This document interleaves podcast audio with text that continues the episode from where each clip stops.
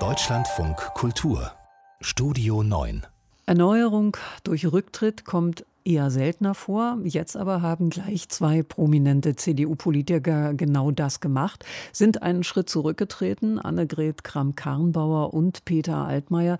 Ihre Bundestagsmandate gehen nun an Jüngere. Paul Vorreiter findet das gut. Einige reden nur von der personellen und inhaltlichen Erneuerung der Union, andere vollziehen sie dagegen. Es ist ein Akt der politischen Größe, dass die beiden Minister Annegret Kramp-Karrenbauer und Peter Altmaier auf ihre Bundestagsmandate verzichten. Und sie verlassen die politische Bühne in Würde.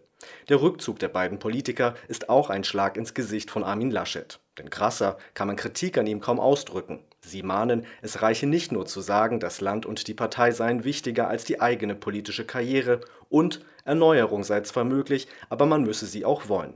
Die beiden Politiker legen damit den Finger in die Wunde. Armin Laschet hat in Wahrheit kein Konzept, wie er die Union erneuern könnte. Kramp-Karrenbauer und Altmaier haben auch verstanden, dass keine Zeit mehr zu verlieren ist, um mit dem Neubeginn zu starten.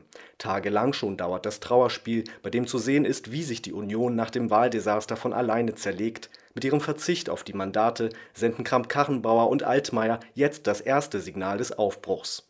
Laschets Laviererei der letzten Tage war das genaue Gegenteil davon. Kramp-Karrenbauer und Altmaier sind die Gesichter der ungeliebten Großen Koalition und das wissen sie auch selbst. Sie verkörpern den Status quo, den die Wahlsieger SPD, Grüne und FDP nun mit ihrer Koalition überwinden wollen. Das tun sie mit der Unterstützung vieler Erst- und Jungwähler, für die die Union keine Alternative ist. Wie die CDU-CSU diese Wählergruppe an sich binden kann, wird eine der größten Herausforderungen der Union werden. Wer meint, dass nur Armin Laschet der Partei im Weg steht, irrt allerdings. Es ist das gesamte CDU-Präsidium, das sich die Frage stellen muss, wie sich die Partei über Jahre inhaltlich so entleeren konnte. Um sich neu aufzustellen, muss die CDU aber vor allem eines anerkennen, dass sie Oppositionspartei wird.